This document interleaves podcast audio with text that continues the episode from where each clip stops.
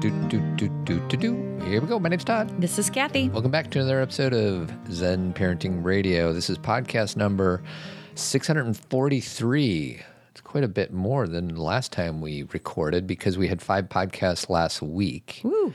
And I got to talk about our motto, which is the best predictor of a child's well being is a parent's self understanding. The reason we had five last week is because we did our virtual summit celebrating uh, the release date of Kathy's book, Zen Parenting Caring for Ourselves and Our Children in an Unpredictable World. Sweetie, just off the cuff, Yeah. what is your take? On you being a week into your week, your book being launched, and us kind of finishing up with this summit. Um, I feel great. I thought last week was really fun with the summit. A lot of it, uh, those of you who were in the summit, you know, a lot of it was pre recorded. So it was just kind of, we got super organized ahead of time. So things would go smoothly. And of course, nothing goes perfectly, but it went pretty smoothly. And people were able to continue to register throughout the week and watch replays of the, um, you know, the speakers. And, um, and as of now, Todd, uh, those of you who were in the summit, you got emails from us saying, you know, you can listen to the summit speakers throughout this week. And I think it can go longer. Is that right, Todd? Yeah, we're pretty sure it's going to go for another few weeks. I Yeah. don't want to be. We, we don't want to promise because we don't really know. Right. So we're trying, we're doing our best, but we're we're working with an app. So it's not just Kathy and Todd yeah, we're, deciding. we're first time summit creators, Yeah. and we don't really know exactly how the technology works. People, a few people have emailed. They're like, "We'll pay you." I'm like, "No, no, that's not. We're not. This is not a holdout for money. This is like this is a free summit, and we would like to make sure that people have access to these talks." We're just working that out. So what we know for sure is for this week, you still have access. So go in, listen to the replays, and then we'll keep you posted. Um, but yeah, I thought it was good, and, and I appreciate everybody um, who bought my book. It was, it still is, or it was last night, a number one new release for school age children parents, um, which is wonderful, and I appreciate that. And I one thing I do want to apologize for though is I think the audiobook doesn't come out until this week, which was not what was planned. I,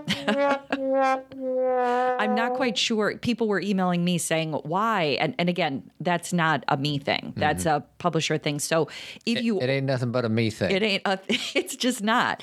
And so if you did order the audiobook, it should come out on the 8th, which is tomorrow. And I am sorry, I didn't know. If you actually looked the day before the book came out, it said they all came out on February 1st. So I don't know what changed, but something did. So hopefully, the people who are waiting, it'll be worth the wait. There you go. You need a Kleenex there? I need a Kleenex. You gonna cry? Yeah, I was crying earlier today. So I'm I'm getting better now.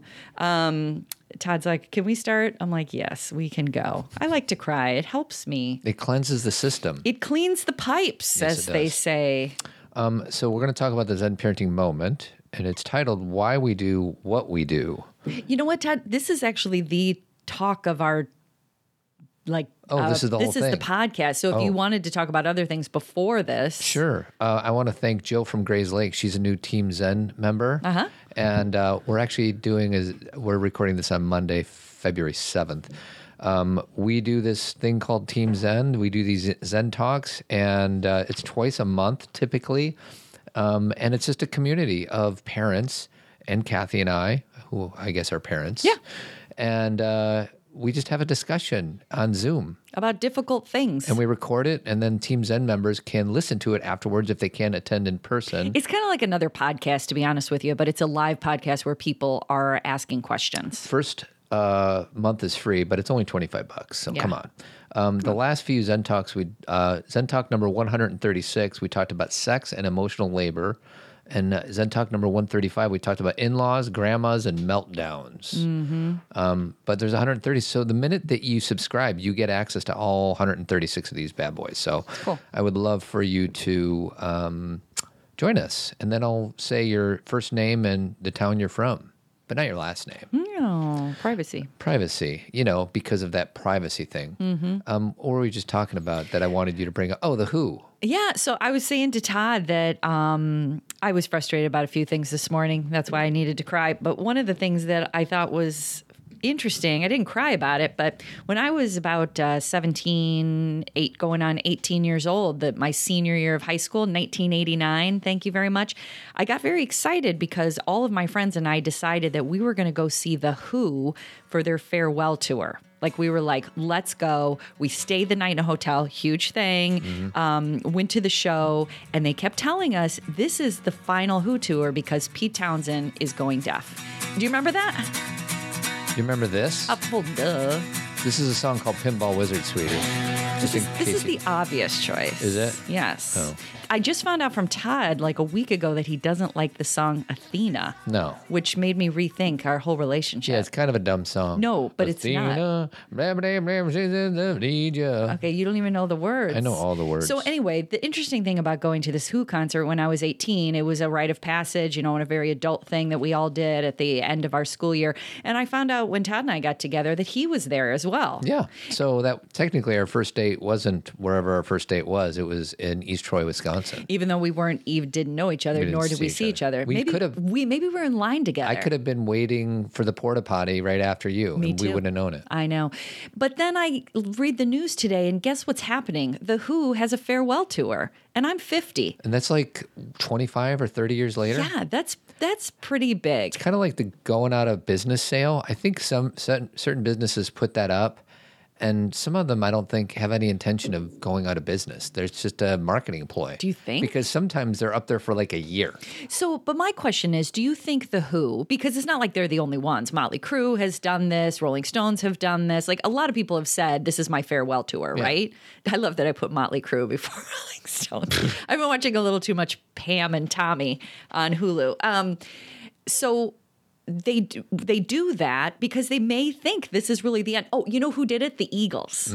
They kept saying, Mm. I thought they did the Hell Froze Over tour. well, they did because they said we won't tour again until Hell freezes over. Oh. So then they did the Hell Turns froze out over. it froze over. So I think they think they're done, but then they realize Mm-hmm. I think it's a marketing ploy. you do. Yeah. So you really think that the Who thought, no, we're going to tour again? I think they thought they were done. They probably did. Yeah.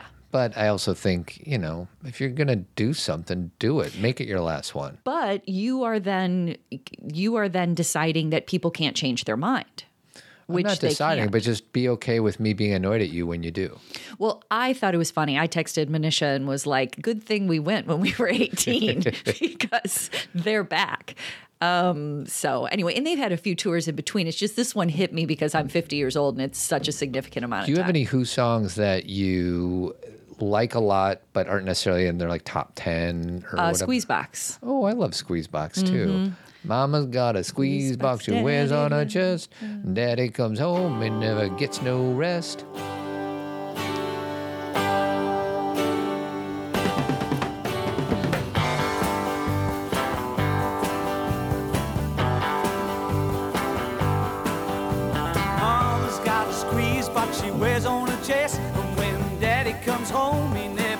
No rest. Because she's playing all night.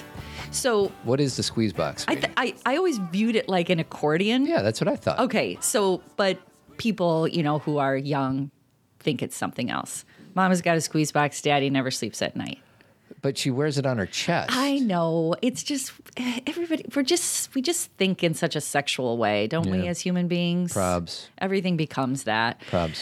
So anyway, that's the Who. So one last thing before Yes. we get into the guts of this podcast. Mm-hmm. You titled this moment "Why We Do What We Do," How about that for a title? and it made me think of this song.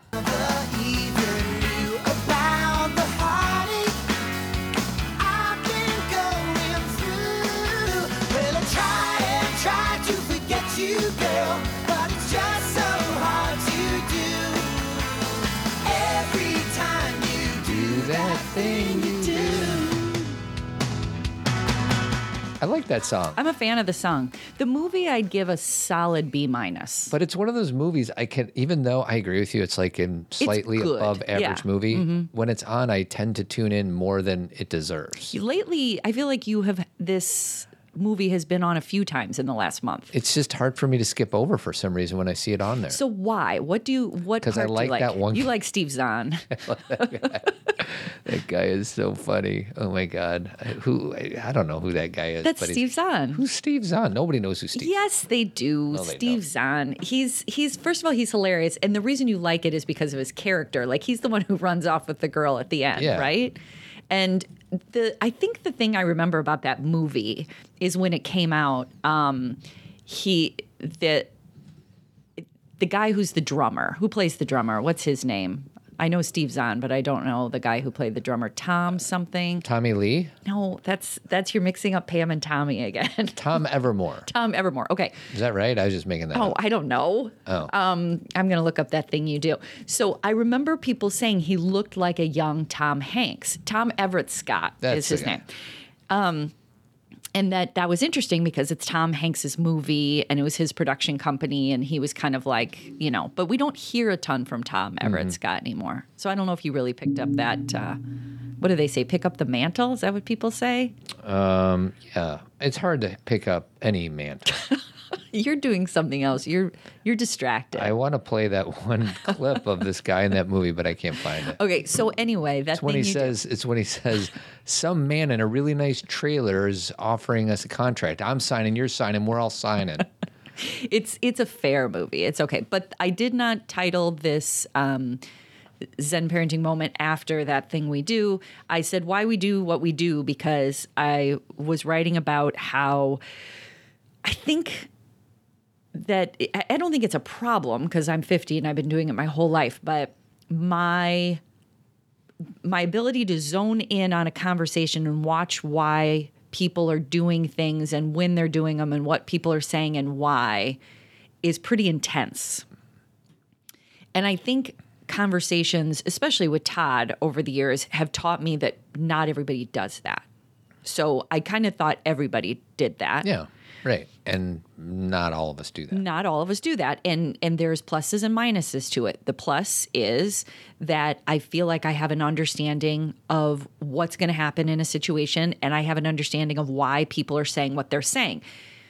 I like to cut to the chase here because I, say it later in the in the essay is everyone just wants to be seen and heard, right? Mm-hmm. So when someone starts to feel like they're not being seen and heard, their defense mechanisms go way up Yep. and they start to say different things. They may start to focus on their accomplishments. They may start to get like become like a jerk. Like, well, you you don't understand. They may um, start to they may shut down because they don't feel seen or heard. And so sometimes when I'm watching a conversation, I don't.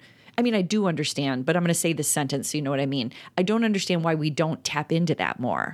Like, why do we keep going? Why do we keep trying to go at a conversation where someone is going to get defensive and shut down? So are you saying like let's just play here? okay, yeah. So let's say I get defensive and reactionary and I'm really triggered and Uh-huh. I'm in conversation with you. Are you saying why would you in that space try to keep on trying to convince me of something because you know I'm in this defensive Yeah, posture? I guess so. And I think that even a step back, why, and again, I'm acting like I don't do this in conversation. I definitely do this. I get into sometimes a conversation with people where it becomes defensive and I didn't even know why. Mm-hmm. And I talk about that later that sometimes you can say something and you didn't mean to hit a nerve, Yeah. but you do because of that person's history. you blindly stumbled into You did. somebody's thorn. Exactly. Yeah. So it's so I do understand it, but it's like sometimes we can tell. Like let's just talk about it, conversations with children. Mm-hmm. You can tell when a child's already annoyed that you're asking them a question. Yeah. And then sometimes we keep pushing and pushing and pushing as if that's going to offer us some kind of conclusion. Mm-hmm. And really what they're doing is shutting down more, and more, and more, or they're getting more and more and more defensive. Yeah. So I think the the the game here, if you want to call it a game, is to notice what especially with the people we love the most because when we're talking about strangers, we don't have enough time to figure out what what you know frustrates them. But we do know sometimes with the people we love, I am not going to bring this up or bring this up in this way mm-hmm. because I know that this person is going to have a strong reaction to it. So I think what you're saying, and you probably have just said it, but I wasn't paying Yeah, attention. Let's, if we can have if we can be better at relationships, we would better notice when we we would better notice when somebody's reactive or triggered. Right. So it's really like about noticing and not necessarily having even to figure out. The problem is um, usually when somebody gets defensive, Right. the reason they're getting defensive in the first place is because there's a perceived threat out there. It could be Right. the, uh, the the their perception of their own approval or control or security or something like that. So they get triggered. And usually when somebody in front of me gets triggered, I get scared. And there's mm-hmm. something in me that perceives a threat. Oh, maybe my wife doesn't love me. Maybe my daughter doesn't love me because mm-hmm. she, usually from a triggered reactive state, mm-hmm. there's usually attack. What do you do when you're defensive and you're boxed into a corner? You come out swinging. So if I'm on the receiving end of that swinging, then all of a sudden I get triggered and reactive. And all of a sudden there's two people that, there's two egos that are fighting and both want to win. So it's you know it's it's a cliche, but it's true. It takes two people to start a fight and only one person to end it. That's kind of what I mean is I feel like there is this ability that each of us has. I, I'm not, you know, it's not I'm going to talk to parents because they're the ones who are older and have more access to their prefrontal cortex, which is their rational thinking, and they also have more life experience. That we can really be present with a conversation and notice the dynamics of a conversation. And when I bring this up, my child has a really strong reaction. Now, it doesn't mean, you know, because I'm sure a parent would say to me, well, I have to bring certain things up, Kathy. Like, I can't just avoid these things. But can we go at it a different way? Can we try it a different way? Can we notice? the body language of our children you know the there's just so many little things that we can notice where we can maybe shift even our tone of voice It's two questions. Okay. It's the how, which is what you're Yeah, talking about, yeah. is like how are you going to lean into this conversation? So Mm-hmm. let me talk about that for a second. So this morning something happened and it upset you. Yeah. And I had a choice. I could have come in telling you why your feelings were wrong or and so I'm patting myself on the back because I feel like I handled it well. Telling you why that you're you're overblowing whatever this thing was that happened. Mm-hmm. And I didn't do that. I did my best to listen and came over to you and let you kind of have all your thoughts. And there was a few moments where I think you were looking for some maybe some support or some advice and I I supported you in that. But it's how are we doing it? Yeah. The second variable is the when. Like if you can't change the how, then change the when, which is you know, if your kid is melting down and you're trying to convince them why they shouldn't be melting down. Right. th- this is not a good time. Right. We know that our prefrontal cortex shuts off when we're in our reptilian Completely. brain, right? So here we are talking logically to somebody who has very little ability to deal with logic Mm-hmm. because they're scared. Anyways, No, I think that's beautiful, Todd. I think one of the the thing that comes into my mind when you said that is sometimes we'll be saying to our kids like they'll come home and maybe you got a call from the school and they're like feeling bad and you're like angry with them and then all and then you're having this conversation and they're feeling defensive and then you're like, "Oh yeah, and then go clean your room too." Yeah. Like we add all this like insult to injury like where we're like so frustrated that we keep we're telling them other things well, I'll they're come up with wrong. another example. Okay. Came home Saturday night. You had a bad headache. Oh, such a bad headache. the house was a mess. It's funny how when because Skylar and I were at Chris and Manisha's and um, so I wasn't around to kind of clean up. Uh-huh. You were out for the count From like two o'clock on. because of migraine. It's so funny how like these little windows of time where we're not like Picking things up. picking things up that the whole house kind of goes in disarray. Do you remember the next morning when I opened the garbage? So we have one of those drawer garbages and it was like full to the top. And I was like, really? Yeah. Like, what's the hard? And again, I know what the hard part is. Nobody wants to take the bag out. So I went upstairs and talked to my kid that was home, and I knew I was making a mistake. I knew it. I knocked on the door and I tried to be the soft voice.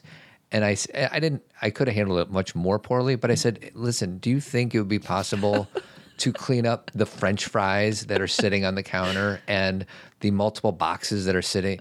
And she said, now or before I go to bed? I said, just before you go to bed. yeah. And I did it. What I didn't know was that she went and got food for everybody. She took care did of all of us. Mm-hmm. All these things. So like, I made a judgment that this Yep. kid's irresponsible and leaving her stuff all over. Yep. Which she's actually pretty good at leaving her stuff all over. Right. Um, but I, what I didn't know was she took care of you Yeah. and our other kid who was not feeling well. Yeah. So it's just it's another example. You know, I was patting myself on the back about how I showed up this morning with you, and like I said, I didn't handle it horribly, but I could have done a lot better with Cameron on Saturday night. But because all I did was I didn't ask her how her day was. I didn't ask her anything. I just said, "Hey, knock, knock, knock. Can you clean the crap up?" you saw the surface Yes. and you didn't know what had happened since two o'clock, which was basically, you know, Todd already said this, but because I, I was down for the count, I kept telling people, I'm like, I think I'm feeling better. And yet I was like as flat on my back as possible. And so she's just like, let me, I'll get dinner, you know, I'll go pick it up. I'll do this. I'll take care of, you know, Mm-hmm. Yeah, she- my other daughter was home from she college. bailed us out. She totally did everything. But then you Except and I, cleanup. exactly, we see the, we see the leftover. So much easier for us to see what's wrong versus what's right. Exactly. So that and that is something it doesn't mean okay, I'm wrong, you shouldn't have had to clean up the boxes. It just means like you did a lot and then this is just one more piece. Like I try and be funny with all my girls about they're so funny with like dishes. Okay, we have a dishwasher. We are privileged enough to have a dishwasher because there was a long period of time I lived in an apartment with no dishwasher and you and I lived together with no dishwasher. Well, we had the one where you had to like wheel it over Yeah. and plug it into the sink, Yeah. which was awesome. Do you, oh my god, do you remember that? And it would like spray everywhere Yeah. when we. I mean, it's like funny early marriage things. So now we have a really nice dishwasher. So I see that in a very positive light. Yeah. Like this is great, and my girls often will eat and then they take it. So we they have learned the rules of and I'm not I'm saying rules. They have learned the community behavior that you bring your plate into the kitchen. But we miss the boat with then you rinse it out and put it in the dishwasher. Scrape, rinse, Yeah. put in. It's like that part we missed. And so there's sometimes I wake up and there's just a bowl sitting there and I'm like that dishwasher's right there. And then they'll say, "Well, it was full." Well, God forbid they empty the dishwasher, or sometimes it's empty and they're just too lazy to do that. I was going to say most of the, and that's and see, catch your words. You, what did you just say? Too lazy. Um, Yeah, and that's not true. Calling your children lazy, they're not lazy. They're just not.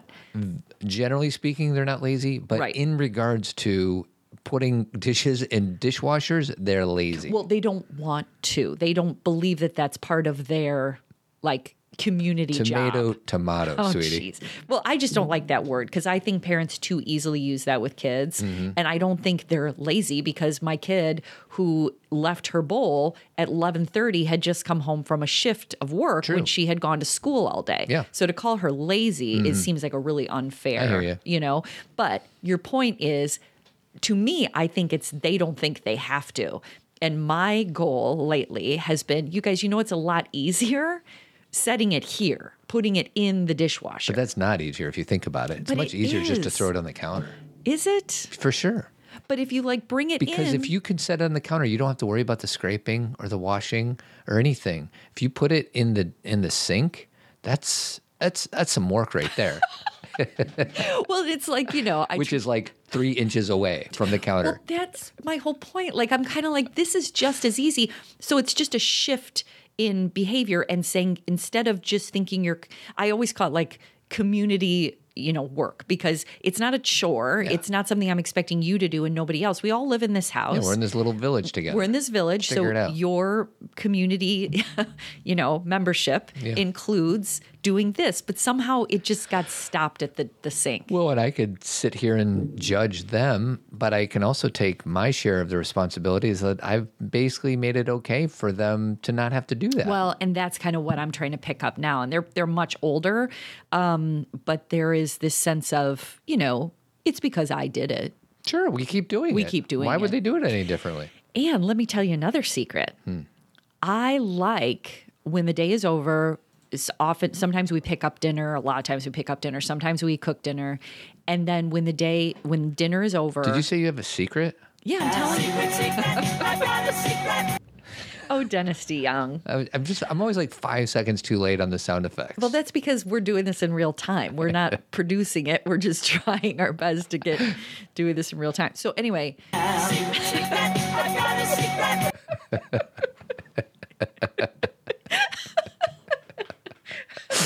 what I'm I'm getting deep into like music laughter again because that was like a number one song. What were we thinking? Kilroy. Yeah. It was about Kilroy. what the hell's going on in I that don't song? know. They were trying to also do the rock opera thing. I think like Queen did. Yeah, it, they just weren't doing it as well. if I remember correctly, and people listening, you may say like, "No, Kathy, you've got this wrong." But Dennis DeYoung really wanted them to be a certain way. Like he mm-hmm. wanted a certain kind of he mm. wanted Styx to be thought of a certain way. And Tommy Shaw and the other guys who I don't know their names were like, let's just play some rock and roll music. Yeah. And I think they broke up because Yeah. of that. And now, talk about touring, I think they both tour Oh, really? but do Styx songs. Interesting. Yeah, I think they they broke up. yeah. Yeah. Tommy Shaw ended up in a different band um, with Ted Nugent. What was that called? This is important. Damn Yankees. Yeah. Damn Yankees. Anyway, okay.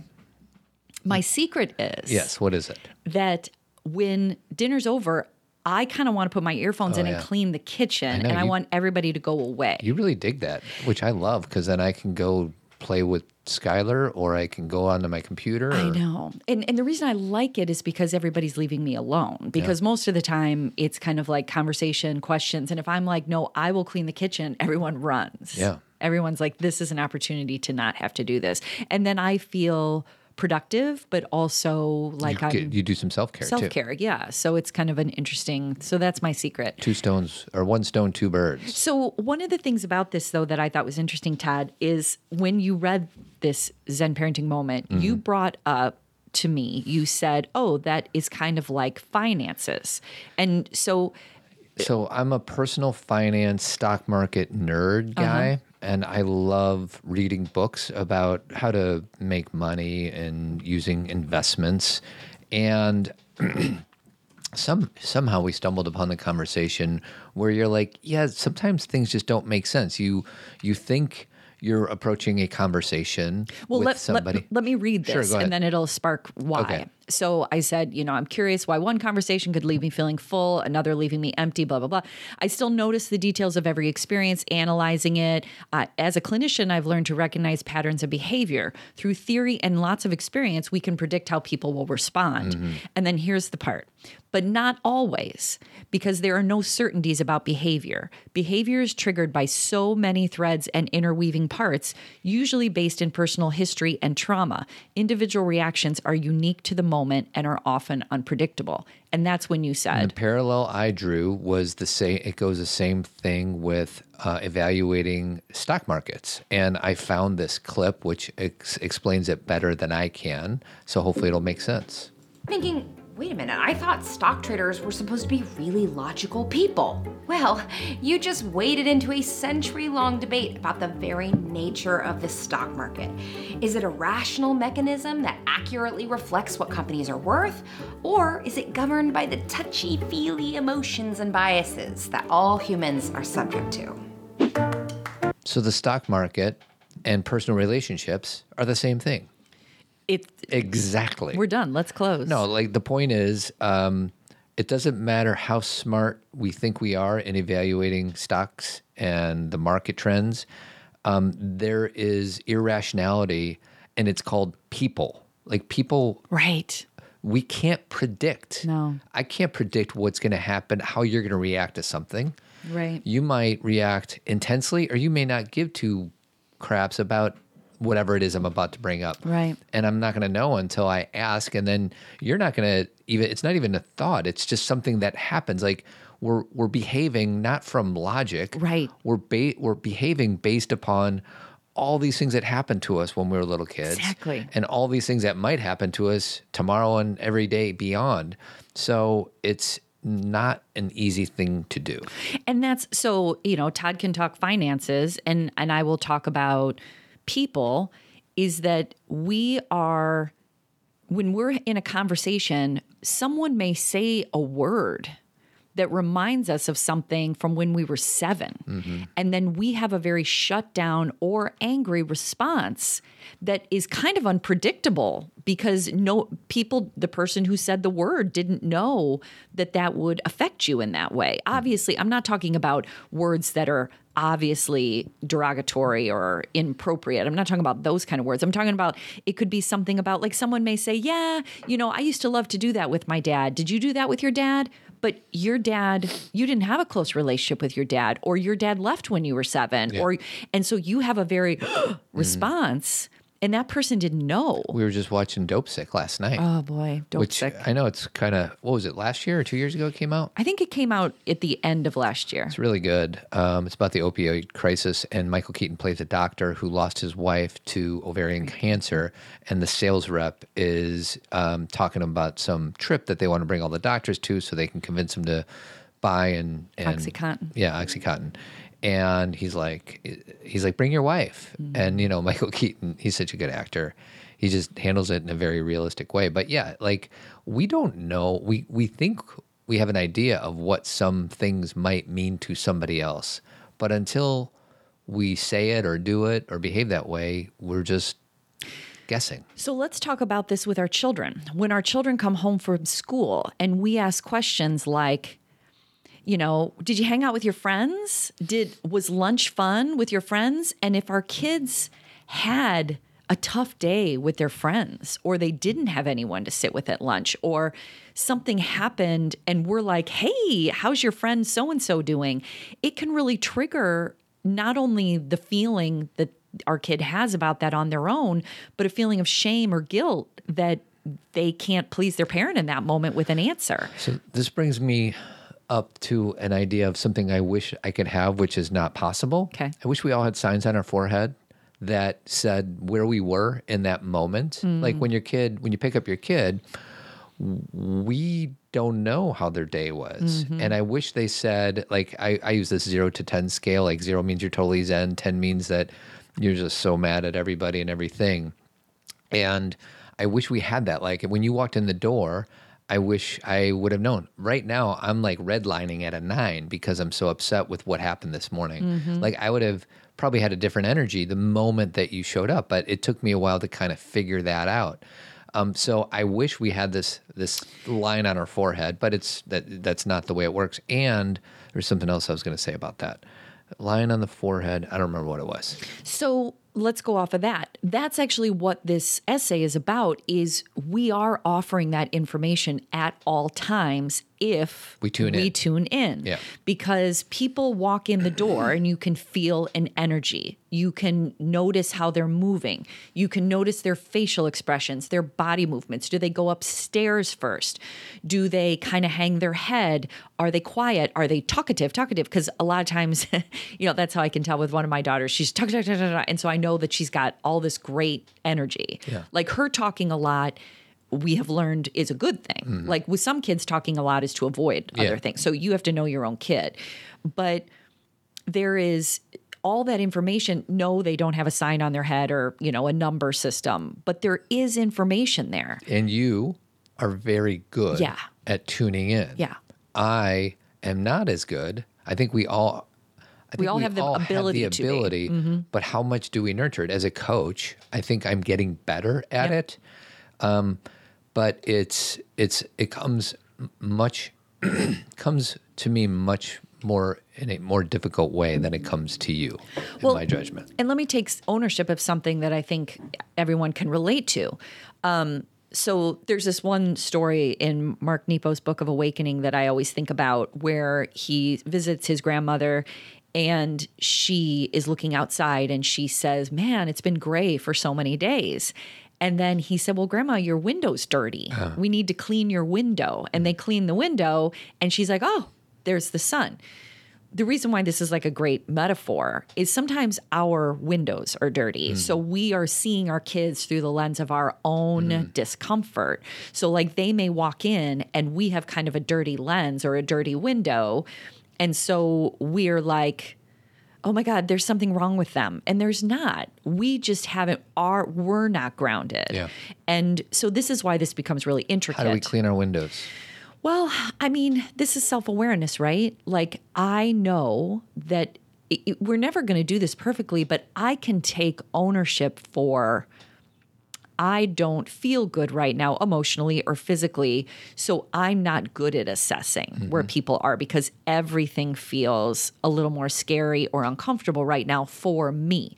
But it doesn't mean they're feeling that way. Yeah. Um, and this is like we move in and out of this and and i think the only i think what todd has said before is really the language it's a muscle and you even like doing this since i was little it doesn't mean i always get it right there's plenty of times that i'm like i think she was really upset and todd's like uh, i don't think so like i don't always see it clearly but i do feel something different with my kids sometimes when everyone else is like, oh, they're fine. I'm like, I know they're not. I can tell. And that's I don't feel that's definitely more internal than than what I'm seeing with my eyes. Well, and I don't know if we want to get into this, but there's times when you do have more intuition and you feel it, and you feel it so much that it's um, maybe not that productive. And I judge it sometimes. I feel it not enough that sometimes it's not productive. Sure. I feel like there's this pendulum that I don't. You never get to that that center place on the pendulum.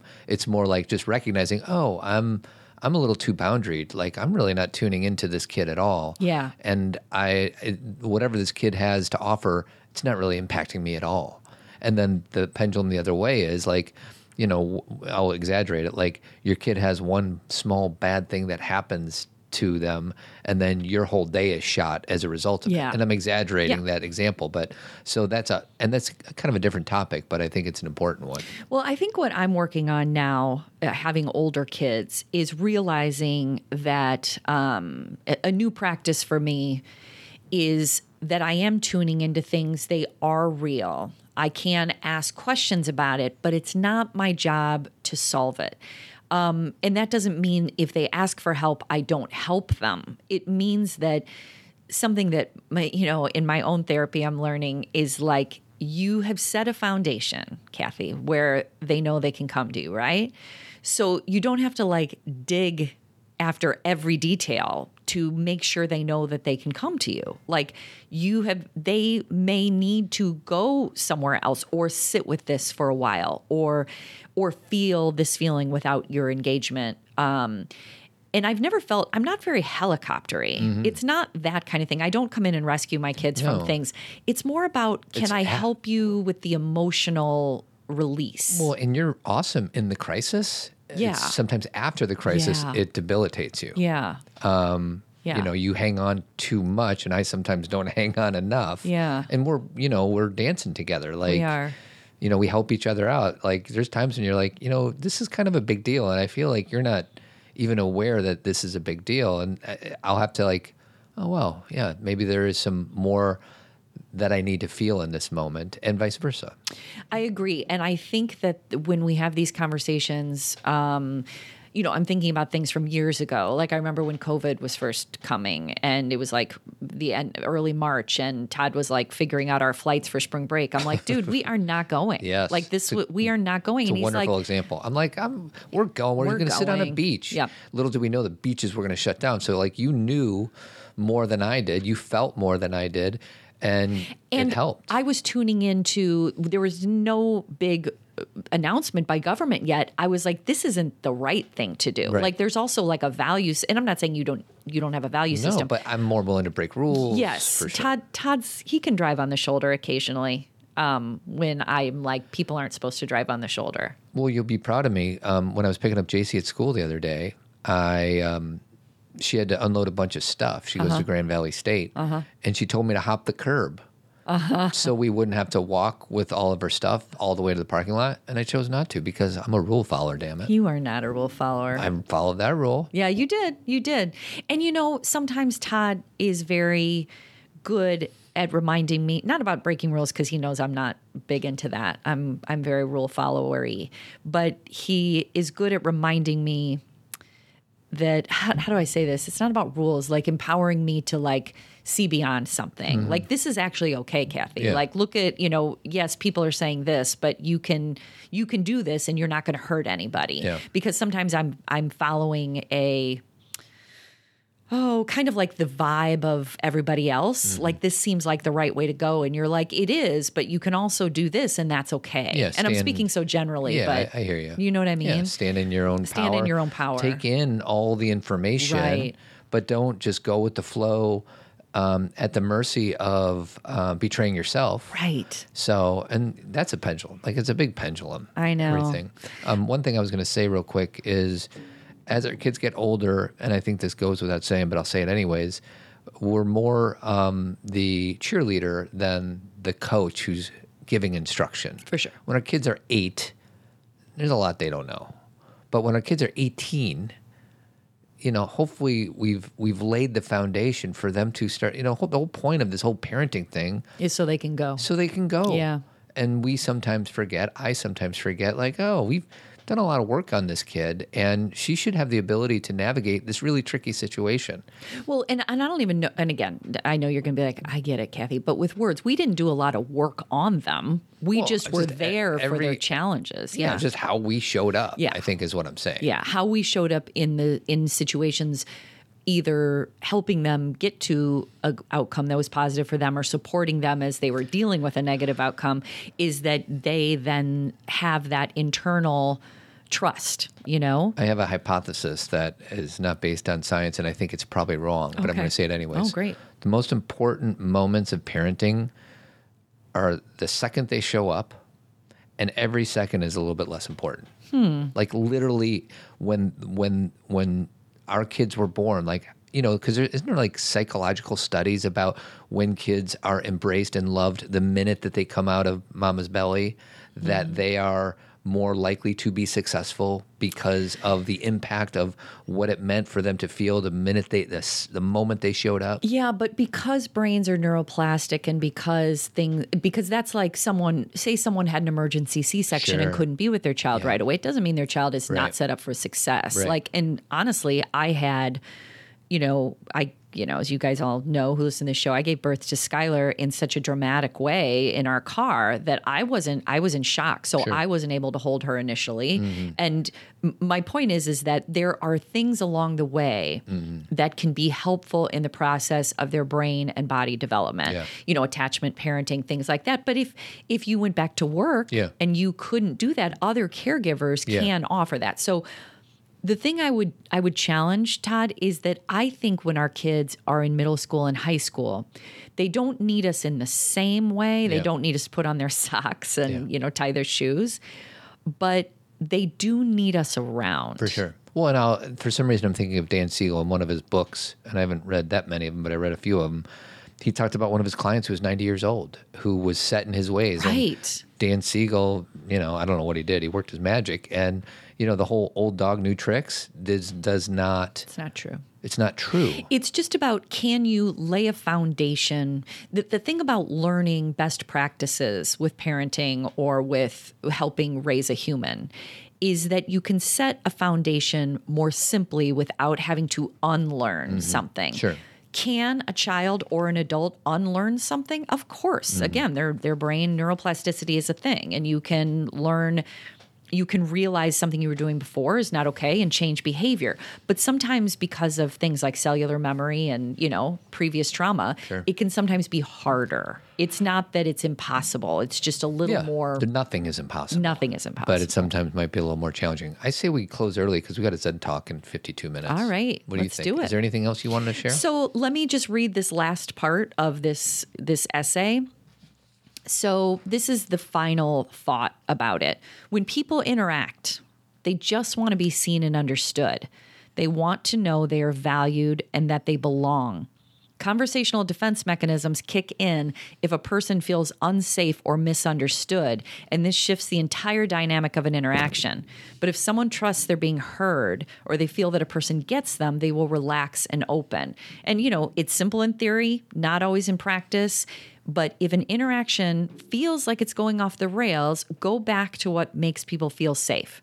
Take a breath, listen, stay present, and pay less attention to what happened before or what you think might happen, and just pay attention to the person in front of you. That's that's the information that we can take from this. Is we've just spent an hour talking about how we don't always do this well. Mm-hmm. But when you realize it's going off the rails, slow down, quit thinking about, but they said this, or what if they do this, and just do now. That's that's the simplest way. Be here now, You got it. as opposed to being somewhere else then. Deep, I should write a book. Be somewhere else then. but not here now. Two quick plugs. Men Living, it's a virtual uh, community of guys connecting deeply and living fully. No requirements, no creeds, no gurus. Just check us out at menliving.org. And then Jeremy Kraft, he is a bald headed beauty. God bless that man. he built this podcast studio. He did uh, painting and remodeling throughout the Chicagoland area. Check him out at avidco.net. His phone number is 630 956 1800. Um, and I think that's about all I got for today. All right. As far as that, uh, thanks to everybody for being so awesome with the summit. Yeah, and with the book, Zen Parenting, the book is available. An audiobook should be available when you're listening to this. right. Kindle is available. Yeah. Get it everywhere. Keep trucking. Thanks for listening, everyone. If you have appreciated or enjoyed a decade of Zen Parenting Radio podcasts, please tell a friend or leave a five star review. We are always grateful for your support. If you want more Zen parenting, consider joining Team Zen, pre ordering Kathy's Zen parenting book, or subscribing to Zen Parenting Moment. You can find these opportunities and more at zenparentingradio.com. If you want to connect through social networking, you can follow us on Instagram, Facebook, and Twitter. Keep trucking, and we will talk to you again next week.